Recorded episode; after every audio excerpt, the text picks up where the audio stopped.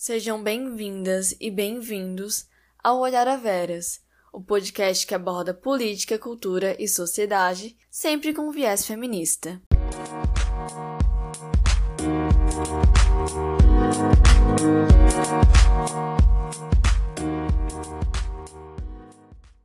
Eu me chamo Manuela Veras e hoje estou acompanhada dessa atriz maravilhosa, Catarina Conte. Oi, Cata. Olá, meu amor. Bem contigo? Tudo bem, meu bem, tudo bem. Tirando, tirando o Bolsonaro, tá tudo bem. Te apresenta aí pra galera que não tem Instagram, né? Que, porque se não te conhece, não tem Instagram. Meu nome é Catarina Conte. Hoje eu me eu adquiri esse termo para mim, que é eu sou uma atriz multiartista. O que, que isso quer dizer? Eu me formei em teatro, me formei em produção audiovisual, que é cinema. E além disso, enfim, eu trabalho como atriz, mas eu também dirijo, eu também trabalho, enfim, faço arte gráfica, também edito. Então, eu queria um termo para poder explorar os meus saberes. Encontrei esse termo empoderador e isso já começa a nossa conversa, né? Porque eu acho que as palavras e a linguagem são uma ferramenta de empoderamento, frequentemente. Então, como a gente nomeia as coisas, né? Acaba ressignificando a história que a gente quer contar sobre as coisas. Então, uhum. a história que eu quero contar sobre mim é que eu sou uma atriz multiartista, né? Então, eu, além de ser atriz, também a minha, a minha ação no mundo permeia outras artes e expressões. Ai, que lindo isso! Ai, obrigada. E eu trouxe Catarina aqui hoje porque como a proposta do podcast é sempre com viés de gênero discutir sociedade, política e cultura, nada mais justo que trazer uma atriz para falar sobre profissão atriz. Então, Cata, se quiseres começar fazendo um breve apanhado histórico do que, que é ser atriz no Brasil, fique à vontade. Perfeito. Bom, enfim, Vamos começar então essa história sobre mim, né? Primeiro que eu quero dizer assim, né, quem, quem estiver ouvindo, Manuela é minha prima e é assim, ó, o orgulho da família aqui de casa. e aí começa, né, dizendo isso, né? Eu sou uma mulher que foi criada por uma mulher feminista. Antes dela, da minha mãe saber que era feminista, ela era feminista, né? Pai sendo diretor, então desde pequena eu já pude ver um pouco do, da minha mãe no palco falando e minha mãe não, não estava no palco para representar histórias sobre donzelas. Ela ia subir no palco para falar sobre sexo. E, e, isso sempre acabou possibilitando uma conversa muito aberta na minha casa. Então, eu fui uma, uma mulher criada com poucos limites. Eu fui uma mulher criada com muita liberdade. Isso acabou fazendo com que eu chegasse aqui onde eu tô. Não quero dizer que é o melhor caminho de todos, mas é um caminho que pelo menos a minha liberdade eu tenho. Outras uhum. lacunas se formam, né? Mas a liberdade, eu sempre senti que eu tinha liberdade de ser quem eu sou. E aí agora pensando um pouco, né? Eu, Catarina, sou atriz, meus pais, meu pai era diretor, minha mãe era atriz. E, e, meu pai sempre me contava uma coisa que eu ficava um pouco impressionada, que meu pai viveu a ditadura militar, meu pai fez uma peça sobre a ditadura militar, e ele contava um pouco do perrengue de ser uh, artista nessa época, porque frequentemente uh, tinha que se fazer uma peça para os censores para depois fazer a peça sem a censura, porque tinha que passar uhum. por esse uhum. controle, né? E, e uma coisa muito interessante dessa época é que, enfim, né, golpe militar, 64, os direitos humanos totalmente caçados, e o governo impôs várias regras para todos que eram considerados subversivos e questionadores. Né? Então, os artistas entraram nessa. E os artistas os, de teatro e da música, principalmente. E aí, os atores, eles tinham que fazer uma carteirinha para poder circular à noite em paz. Né? Então, eles tinham que fazer uma documentação. E essa documentação era feita no mesmo setor em que as profissionais do sexo também faziam as suas carteirinhas.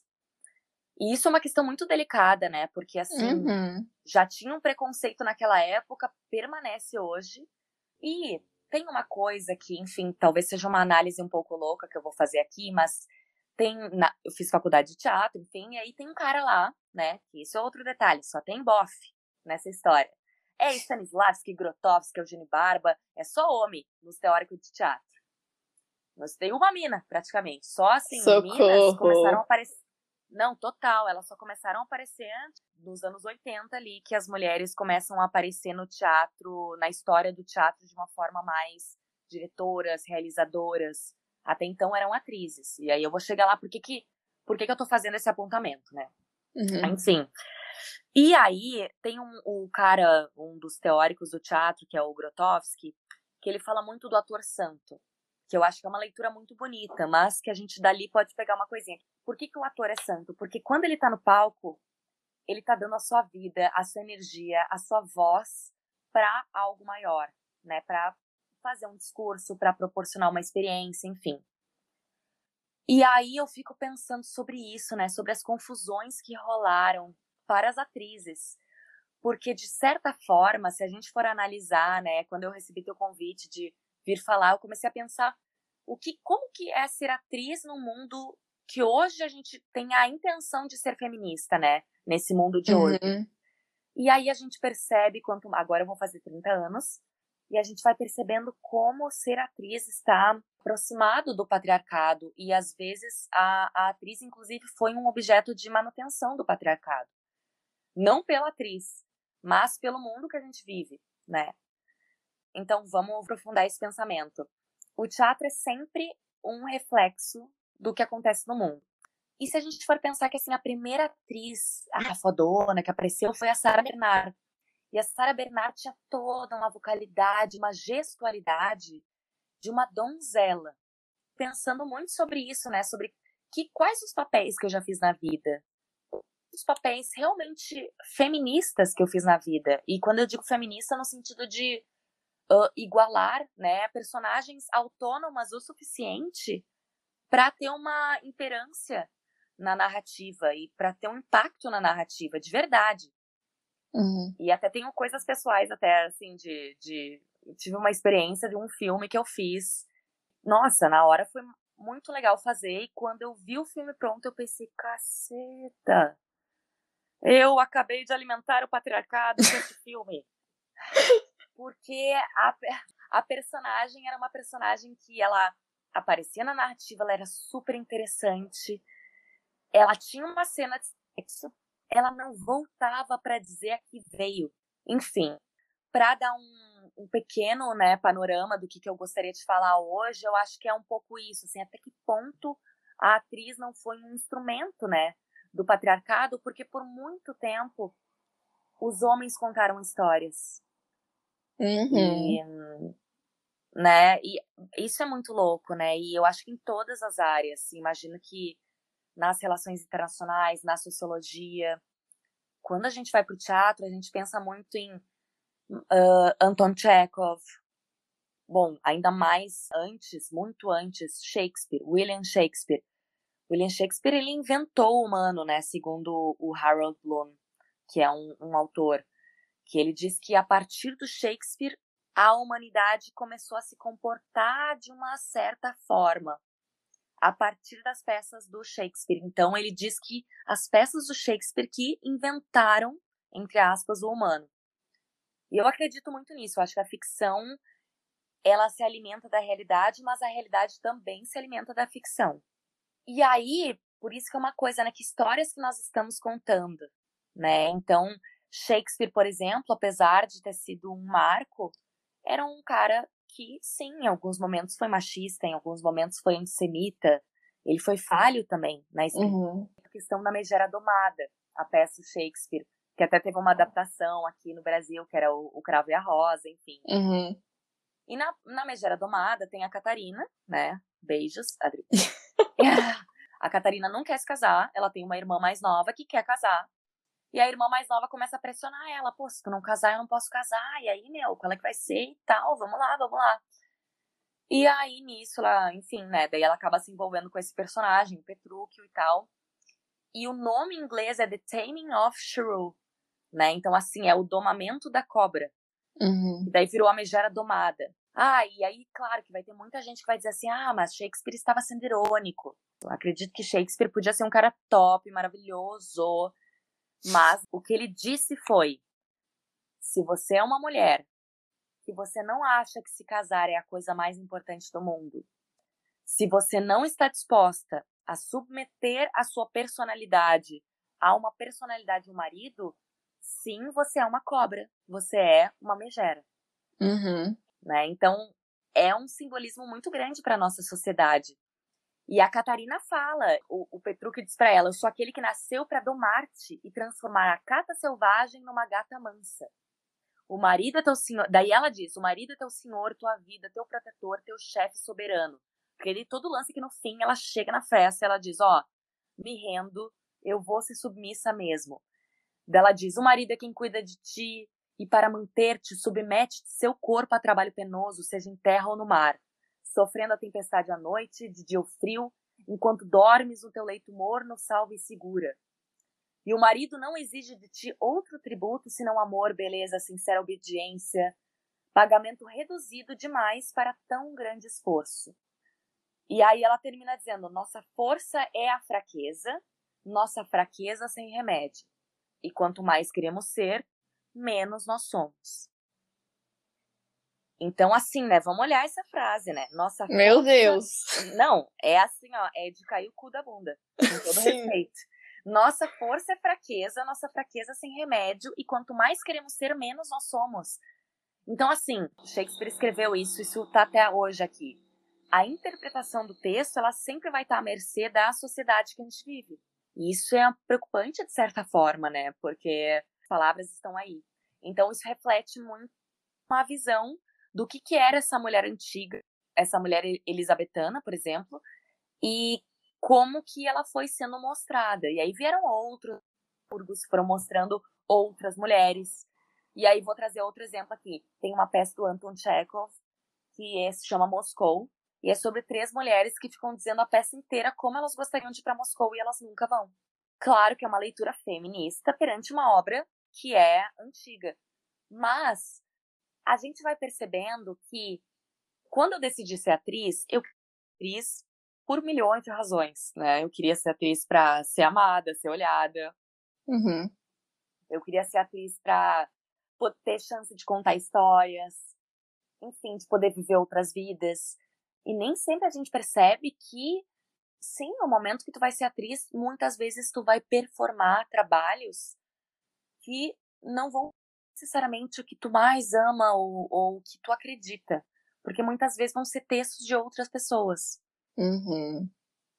E hoje em dia tem uma visão muito contemporânea o ator criador, que é o ator que ele não tá ali só para cumprir um papel, ele tá ali para criar junto.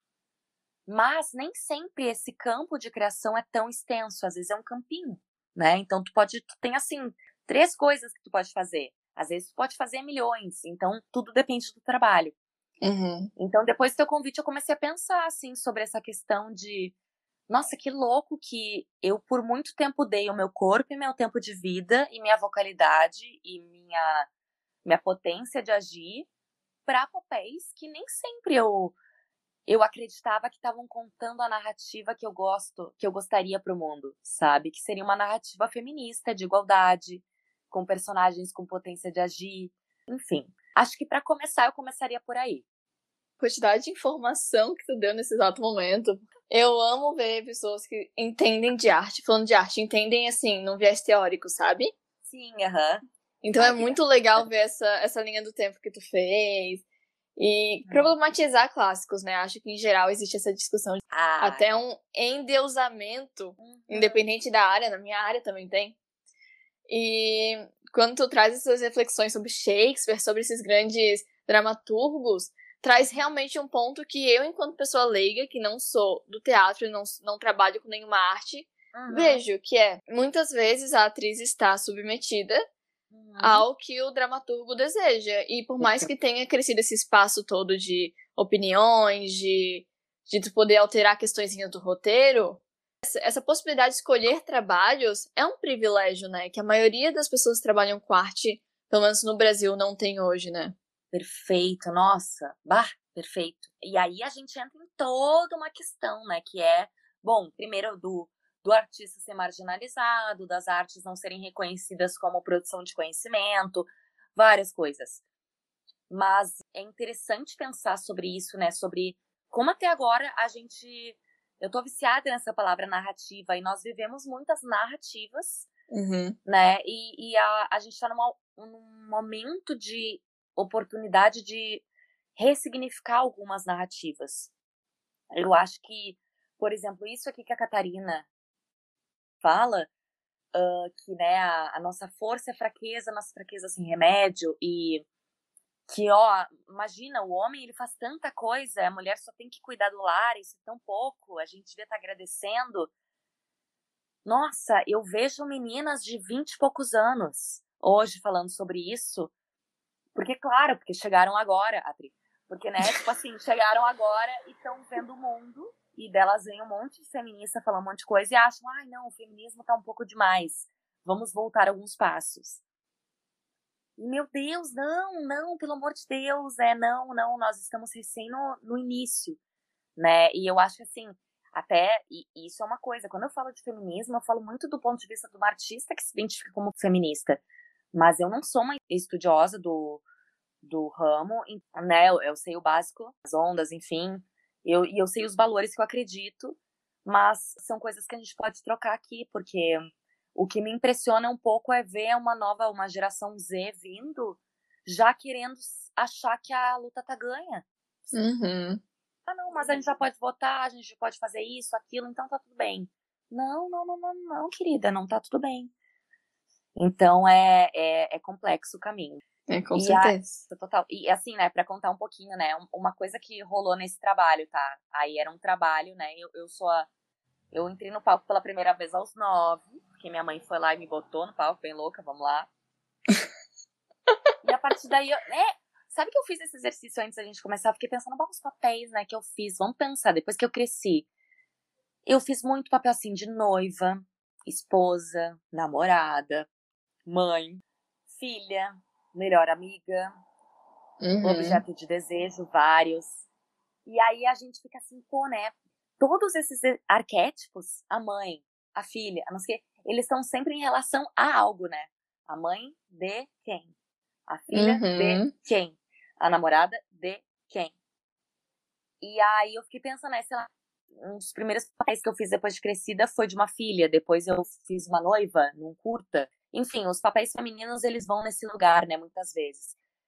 E na faculdade de teatro, eu comecei a desenvolver a minha própria pesquisa, começar a entender, né, ela, entender os meus campos de interesse, que eu comecei a fazer um trabalho próprio, que aí eu fui ganhando o meu próprio protagonismo de estar em cena, né, que eu acho que o protagonismo uhum. do artista é tu poder escrever, ou então tu poder pegar textos que dizem o que tu gostaria de dizer. E eu fiz uma peça, por exemplo, na faculdade, que era dirigida por um homem, e era um homem que eu tinha escolhido, era um amigo meu, é um amigo meu maravilhoso. É sobre achar esses espaços de, de protagonismo, assim. Mas pensando sobre esses papéis que eu ocupei, né? Eu fico pensando em Casablanca, a personagem da Ingrid Bergman. Esse filme é um filme super clássico dos clássicos. E a personagem da Ingrid Bergman é, assim, é uma coisa fascinante, mas pouco a gente sabe sobre ela então, uhum. tem tantas questões, assim, como as personagens muitas vezes existem para os personagens femininos. E aí vem aquilo. Até que ponto nós também, às vezes, não existimos só para os homens? Ou então, não, bom, mas talvez tu tenha sido criada assim, né? Porque a tua mãe, ou tua avó, ou tua tia. Então, eu fico pensando sobre isso, assim, acho bem doido. E aí, o que que passa na tua cabeça quando tu pensa em Marilyn Monroe? No século XX, uma das melhores. Okay, um, um, corpo diferente do padrão de hoje. Divertida. Uhum. Uhum. Sexy. Uhum. Ótimo. E é isso, né? Tudo é leitura. Porque eu demorei até entender que ela era uma mulher muito além do que ela mostrava. Uhum. Ai, sabe, uma coisa loira. Yes, uma vozinha assim, não sei o quê. E aí, com o tempo, eu fui entendendo que a Marilyn, por exemplo, em, no, nos anos 60, ela chegou a ser investigada por um suposto envolvimento com o Partido Comunista. Mentira! Ah, delírios comunistas. Foi daí que veio. Foi daí que surgiu. Juliana Paz pesquisou, Adri. Mas é uma das últimas entrevistas que ela deu. Fala que ela era a favor da igualdade, dos direitos iguais. Dela falar dos direitos iguais entre homens, mulheres, brancos, pretos, judeus e árabes. Que, de certo, eram os conflitos que premiavam ela naquela época. Uhum. E, e ela, nessa situação, ela teve que pedir para que as falas não fossem cortadas. Porque Hollywood criou uma imagem dela tão como a, a femme fatale, né, que é um arquétipo, e a gente sabe que a nossa sociedade é super, né, mantida por esses totens e arquétipos que a gente acaba fazendo a manutenção para manter isso. Nossa, mas ela não pode abrir muito a boca, porque senão talvez eu não queira comer ela, mas e aí eu não vou dar dinheiro para esse filme. Então eu quero Marilyn do jeito que ela é, antes que ela fale com aquela vozinha, aquela, né? Então teve toda essa questão com a Marilyn Monroe, que quando a gente pensa em atriz Hollywood, a gente pensa nela, né? Que foi a loira, a bombshell, a maravilhosa. Ela foi muito, de certa forma, não digo usada, mas ela foi colocada nessa posição de uma atriz que teve que contar histórias que não eram só as histórias dela. E tanto que ela criou a, a produtora dela um tempo depois, e no fim ela acaba se suicidando. E muitas vertentes vão para esse lado de que ela acabou encerrando a vida por causa de tudo que ela sofreu, por ela ter sido colocada nesse papel de perfeição desde o início da vida. Então, assim, para mim isso é um super exemplo assim do que que é a a couraça da atriz, sabe? É engraçado, né? Eu vou ouvindo tu hum. falando e, por exemplo, eu sou uma pessoa que tô 100% fora dessa área de teatro e tal. Uhum. Mas ainda assim, enquanto pessoa que estuda feminismo, é uhum. uma loucura ver coisas que Simone de Beauvoir fala sobre mulher em contexto de casa, em contexto de silenciamento e violência, que a mulher enquanto objeto, enquanto segundo sexo da sociedade, Uhum. E tu começa a me trazer esses exemplos do teatro e eu vejo que algumas situações que no cotidiano já são graves conseguem ser mais agravadas no contexto das cênicas, né? Porque enquanto a atriz ela tá fazendo um papel, ela não tem completa noção do que, que vai aparecer no filme, né? Porque existem cenas cortadas. E uhum. quanto de fala que ela vai ter no final, qual é a relevância que o personagem dela pode ter no final, porque existem edições que não estão na mão dela. Uhum. E o quanto ela é um instrumento de narrativa, como tu bem falou, né? Ah, perfeito. Então, enquanto que essa atriz, ela, é, ela faz a mãe do personagem principal, que normalmente é um homem, ela faz a uhum. mulher, ela faz... Ela existe para preencher lacunas na história de outra pessoa, né? Total. Total. Nossa, muito, muito, muito. Eu acho que faz muito parte da, da nossa geração que tá chegando aí, que tem os estudos feministas e que tem essa consciência porque eu acho que o feminismo não é uma opção. E talvez eu esteja sendo um pouco. Talvez algumas pessoas possam ouvir isso, provavelmente não o público, mas né, alguém, alguém meio desavisado possa parar aqui e ouvir isso e falar: Meu Deus, que mulher louca está dizendo isso. Mas eu não acho que é opção, eu acho que a igualdade não deveria ser opção. E aí, enfim, né, eu fiquei pensando agora sobre a questão da nudez. Porque aí entra muito eu, assim. Nas artes performativas, isso é muito comum porque a arte performativa ela parte do, do princípio que é o teu corpo que está ali, né? E esse corpo conta uma história. Então, o Merleau-Ponty vai falar do corpo fenomenológico, né? Que é esse corpo que ele já tem um significado só por existir. Ah, muitas vezes falar, tirei a roupa para fazer cena nua, dizendo, ah, não importa, porque eu cresci achando assim, a, a atriz tem que fazer acontecer, a atriz não pode dizer que não, a atriz tem que ir lá e fazer, a atriz que é atriz ela não reclama, ela vai e faz.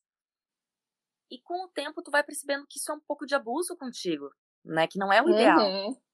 Porque eu tenho que tirar a roupa se aquilo for um ato que se justifica na obra para mim. Uhum.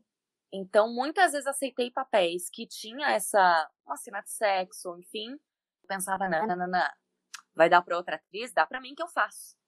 E aí até que aconteceu isso, eu fiz esse filme lá e aí eu olhei o filme quando ficou pronto e pensei, cara, por que que tu caiu nessa? Mas, né, enfim, tem de analisar, né? E aí eu vou contar uma experiência muito legal que surgiu que assim, ó, eu fui fazer, eu tava morando em Londres, lá tava trabalhando como atriz e eu passei num curta, fui fazer. E era um curta super feminista. Era um sonho de uma menina, era super surreal. E aí tinha uma cena lá que ela transava com dois caras. E, porque era uma coisa super onírica, super uh, bem David Lynch, assim. Opa. Uhum. E aí, ela meio que dominava os dois caras e tal. Era uma diretora mulher, nisso eu já me senti muito bem. E aí, eu fui fazer o filme e tal, topei, não, vamos embora, vamos embora. E no dia do set tinha uma intimacy coach. Experiências mais legais da minha vida. Uhum. Porque talvez uma cena de sexo com dois caras que eu não conheço, né? Até talvez quem seja ouvindo, nossa, a louca fez cena de sexo com dois caras, mas eram dois atores. Mas tinha essa coach. Muito legal, porque essa ela, ela fazia, tipo, o cavalo, como é que é a penetração do cavalo, a penetração do cachorro, o ritmo do cachorro, o ritmo do cavalo. Então, nenhum momento era sexualizado o processo. Obviamente, não sei se as pessoas sabem, mas em cenas de sexo em filmes, uh, pelo menos que não sejam da indústria pornográfica, não há penetração, não há encostar, a, a tapa-sexo, tudo isso rola, né? Mas no momento que ela colocou esses limites e essa linguagem que ela criou, né? Não somos pessoas aqui fazendo essa cena, somos animais fazendo essa cena. Vamos brincar como é que a gente vai fazer essa dança. Onde que tu vai tocar que tá tudo bem? E aí tinha tudo um trabalho de tocar no corpo do outro, pedindo permissão. O corpo do outro, vamos lá ser específico: ombros, peitoral, abdômen, coxa, ilha, pés, rosto. Então tinha uhum. todo um trabalho sensível. E eu me senti muito livre para fazer uma cena em que eu estava maluca de tesão. Porque eu me senti respeitada como um ser humano. E isso faz toda a diferença. E aí sim eu pude ser uma. Vou usar uma palavra, né? Bem controversa, mas pude ser a, a safada, a puta, a tarada, pude ser a louca. Porque eu não estava sendo a louca na minha vida, eu estava sendo a personagem. Eu estava sendo tão respeitada como ser humano que me deram oportunidade de poder atuar. E eu soube que eles fizeram que isso com. Muito legal. Não, e, e isso está na moda. Uh, rolou isso no último filme do James Bond, o que é ótimo, porque é outro filme que, né, as, as Bond Girl é, né, é o símbolo sexual. Uh, teve Intimacy Coach também, então é uma nova coisa, assim. E eu acho que é mais uma ferramenta para andar em direção a essa essa esse essa construção de um respeito da atriz assim. Gente, que legal. Cara, é muito louco uma pessoa de fora ouvindo como funciona atrás das câmeras, uhum. né? Porque às vezes uhum. eu vejo esses personagens que, como eu disse, né, não são protagonistas da história, e eu fico uhum. pensando o que levou a atriz a se sujeitar àquilo. Uhum, e uhum. agora, com toda essa onda de filmes que são mais respeitosos com a atriz enquanto ser humano, com essas uhum. técnicas, cara, a diferença para quem tá vendo é gigante. E o que tu falou da nudez na tua vida, uhum. em geral, assim, das suas mudanças, enquanto pessoa que vê de fora, eu vejo que de uns três anos pra cá, quando eu vejo tu divulgando teus trabalhos, tu falando o que tu andas fazendo, eu vejo que tu te, tá falando muito mais da tua verdade do que do teu papel enquanto atriz. Não tá contando a história pela perspectiva do outro, muitas vezes. E Exato. muitas vezes que a narrativa é do, do outro, tu consegue te mostrar enquanto atriz, porque pelo menos o que me parece é que tu vem sendo mais respeitada enquanto pessoa, né? Nossa, também, acho que sim também. Mas aí, bah, o Manu, aí tu pegou num ponto muito louco, que é o primeiro lugar de respeito vem da gente. Uhum. E aí vem toda a coisa do feminismo. Porque daí as pessoas falam, ai, o feminismo tá muito na moda. Sim, gente, ele foi absorvido pelo capitalismo, sim. Porque é melhor, em algum momento, ir pro capitalismo e poder chegar na galera. Quer dizer, essa é a minha opinião, posso estar louca e por favor me corrija. Do que não existir, entendeu? Eu não acho que, claro, eu não digo que o feminismo liberal, que foi absorvido pelo capitalismo, dá conta do feminismo, não é isso que eu tô dizendo. Uhum. Mas que bom que, de certa forma, porque talvez eu, menina branca, privilegiada, burguesa, não teria entrado em contato com isso. Uhum. E aí, quando eu vejo que eu só chego nesse lugar hoje, de não me sujeitar mais, não é que não me sujeitar, mas hoje, assim, se eu recebo uma proposta, eu já vejo. Isso tem a ver comigo? Esse papel que eu vou fazer, ou que eu vou fazer o teste, ele, ele conta a minha história através de uma outra história? Ou ele conta uma história que eu não quero fomentar? Porque uhum. se ele contar uma uhum. história que eu não quero fomentar, eu não quero fazer esse filme. Isso aconteceu já. Eu tava lá em Londres, tinha um cara, ah, não sei o que, não sei o que lá, ah, tá, vamos fazer o filme, era um longa, era assim, uma produção super massa. Só que tinha uma cena assim de sexo gratuito no filme, e eu falei negativo, não, não, não, não, não, não quero fazer isso, não me interessa isso. Uh, não me interessa ser um objeto sexual tudo bem que existe e tal, mas não é a minha função. Então, uhum. vocês vão ter que arranjar outra pessoa. E não vou julgar essa outra pessoa, mas não é a minha. Eu estou ali aparecendo na câmera porque eu quero falar coisas que a pessoa do outro lado pense, caralho, é verdade. Ou pá, que cena foda. Ou ah, senti isso. Eu não quero que a pessoa sinta tesão. Eu quero que ela chore, eu quero que ela ria, eu quero que ela sinta saudade da avó. Eu quero que ela ligue pra prima. Eu não quero que ela sinta tesão. Entendeu? O tesão tem que vir uhum. depois. Se sentir, daí me liga. Adri, tô brincando. Mas, brincadeira. É que, é, tem, gente, deboche aqui é solto. Gente, sigam a Catarina e vocês entendem tudo. Adri. Mas agora tentando, né, um pouco de droga, um pouco de salada, um pouco de seriedade, um pouco de brincadeira. Acho que essa transformação é isso, né? É, é começar pela gente. A gente precisa de informação. Então a uhum. gente precisa entender. E eu não sei como é que foi para ti, Manu, tipo, o processo de começar a se entender feminista, mas para mim foi tipo assim, ah, é feminismo, nada a ver, essas mulheres querem ser melhor que os homens. Opa, nossa, então não precisava ser assim a vida toda? Meu Deus, meu Deus, caralho, então quer dizer que podia ter sido diferente? Quer dizer que tudo isso que eu vivi podia ter sido outra narrativa? Ah, então quase tu olha para trás e pensa, coitada daquela Catarina que cresceu de um jeito, sabe? Sim. Enfim. Não sei como é que foi para ti, mas para mim foi muito isso. Bom, é que tu já cresceu nessa geração, né? Como é que foi isso para ti? Então, eu acredito que na nossa família, a minha mãe, ela é muito parecida em algumas questões assim de pensamentos feministas com a tua, o que é um grande auxílio. Beijo, Nancy, pra... te amo. Beijo, Patsy. É. pra gente se tornar feminista. Uhum. Então, uhum. já ajudou e eu acho que tanto eu quanto tu nós tivemos esse privilégio de ter acesso à informação um pouco antes da maioria das pessoas da nossa idade, quando a gente teve. Uhum. Mas ainda assim, até por questões de socialização, adolescência, a gente acaba entrando em contato com as pessoas que têm discursos que não são aquilo que a gente pensa, mas por uma questão de querer se uhum. encaixar, a gente aceita. Então foi essa. Total. Cresci ouvindo coisas sobre feminismo que eram verídicas, que tinham algum embasamento.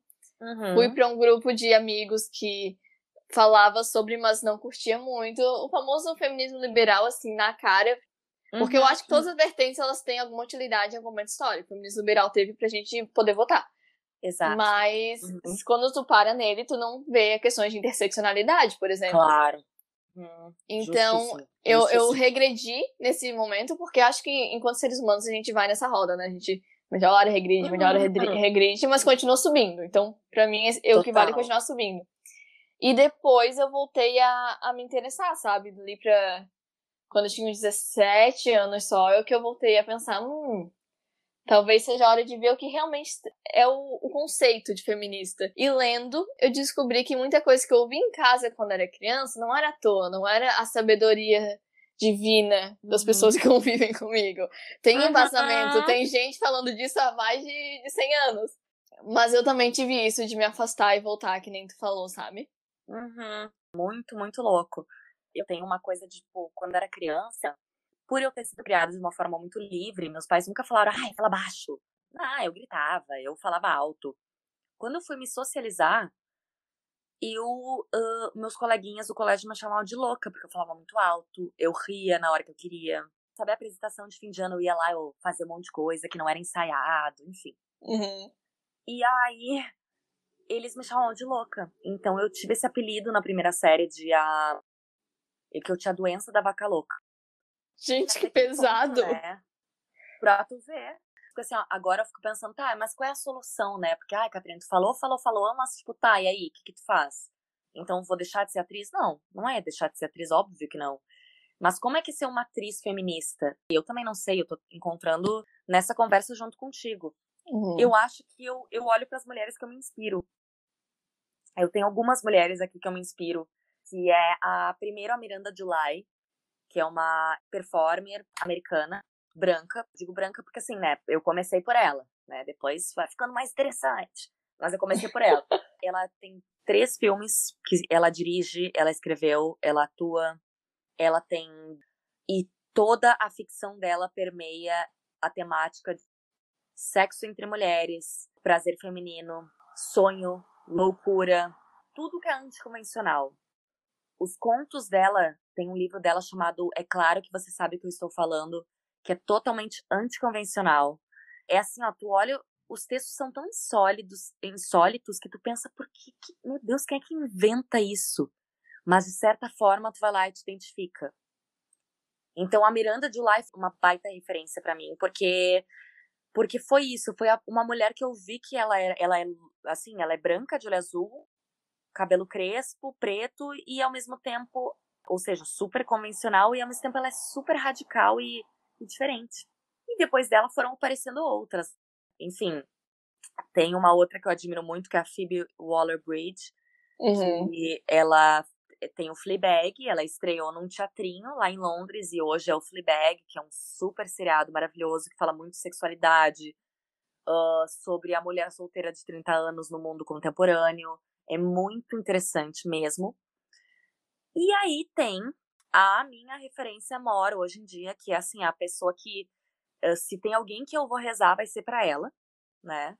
Vou fazer uma reza de 21 dias para ela, que é Micaela Coel. Ela é tudo. Micaela meu Deus, ela é tudo na vida de uma pessoa. É uma mina preta, ela é descendente de Gana. Uh, ela é uma mina com uma aparência anticonvencional, que é uma mina sensacional. Ela começou com uma pecinha que foi crescendo, crescendo, crescendo. Ela apresentou no National Theatre. Ela fez assim, tipo um. Um, ah, gente, tem a grande peça e tem a pecinha. Venham ver a nossa pecinha aqui, que era a peça dela. Essa pecinha foi vendida para Netflix. Ela fez uma série no Netflix chamada Chewing Gum.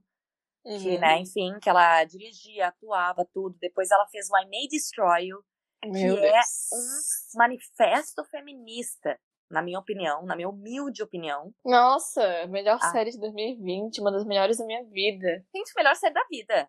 Quando chegar uma série melhor, eu te aviso, a louca, porque eu não. Tem eu outra série dela que eu gosto mais, mas acho que é por causa da minha área. Ai, qual? Aquela. Que é Black Earth Rising, sim. Tem que assistir, diz que é maravilhosa. Tá, eu vou ver. Veja. É boa, é boa? Tá. Nossa, não tem, não, eu não tenho condições para opinar sobre essa série, porque eu só não. sei sentir. Então, mulheres me fazem acreditar que sim, dá para ser uma atriz e revolucionária ao mesmo tempo. Mas também elas me ensinam a escrever os próprios textos, a uhum. se botar na roda. Ah, Catarina, então tu tá dizendo que se tu fizer o texto de outro não vai ter sendo feminista? Não é isso. Mas a gente merece, sim, ter um momento que a gente faça o que a gente quer falar, o que a gente quer fazer. Seja para qualquer área, né? Seria assim, encontrem os seus pares. Quem, quem tem o sonho que vocês sonham. Sonho que se sonha junto é realidade, né? Já diria. Acho que é uma coisa importante. Para finalizar, eu acho que uma personagem feminina que hoje é um símbolo feminista também. E justamente, e quando eu digo, ah, é um símbolo feminista, não, eu quero que todas as personagens elas vão estar tá uhum. mais parecendo uma mulher real, que é, por exemplo, a June de Handmaid's Tale ou uhum. da Aya, profundamente falha e má e feia, ao mesmo tempo que ela é linda e sublime e boa e bela. Ela é tudo, assim como todas nós. A sombra em todas nós. A luz em todas nós. As mulheres Sim. são falhas, os homens são falhas.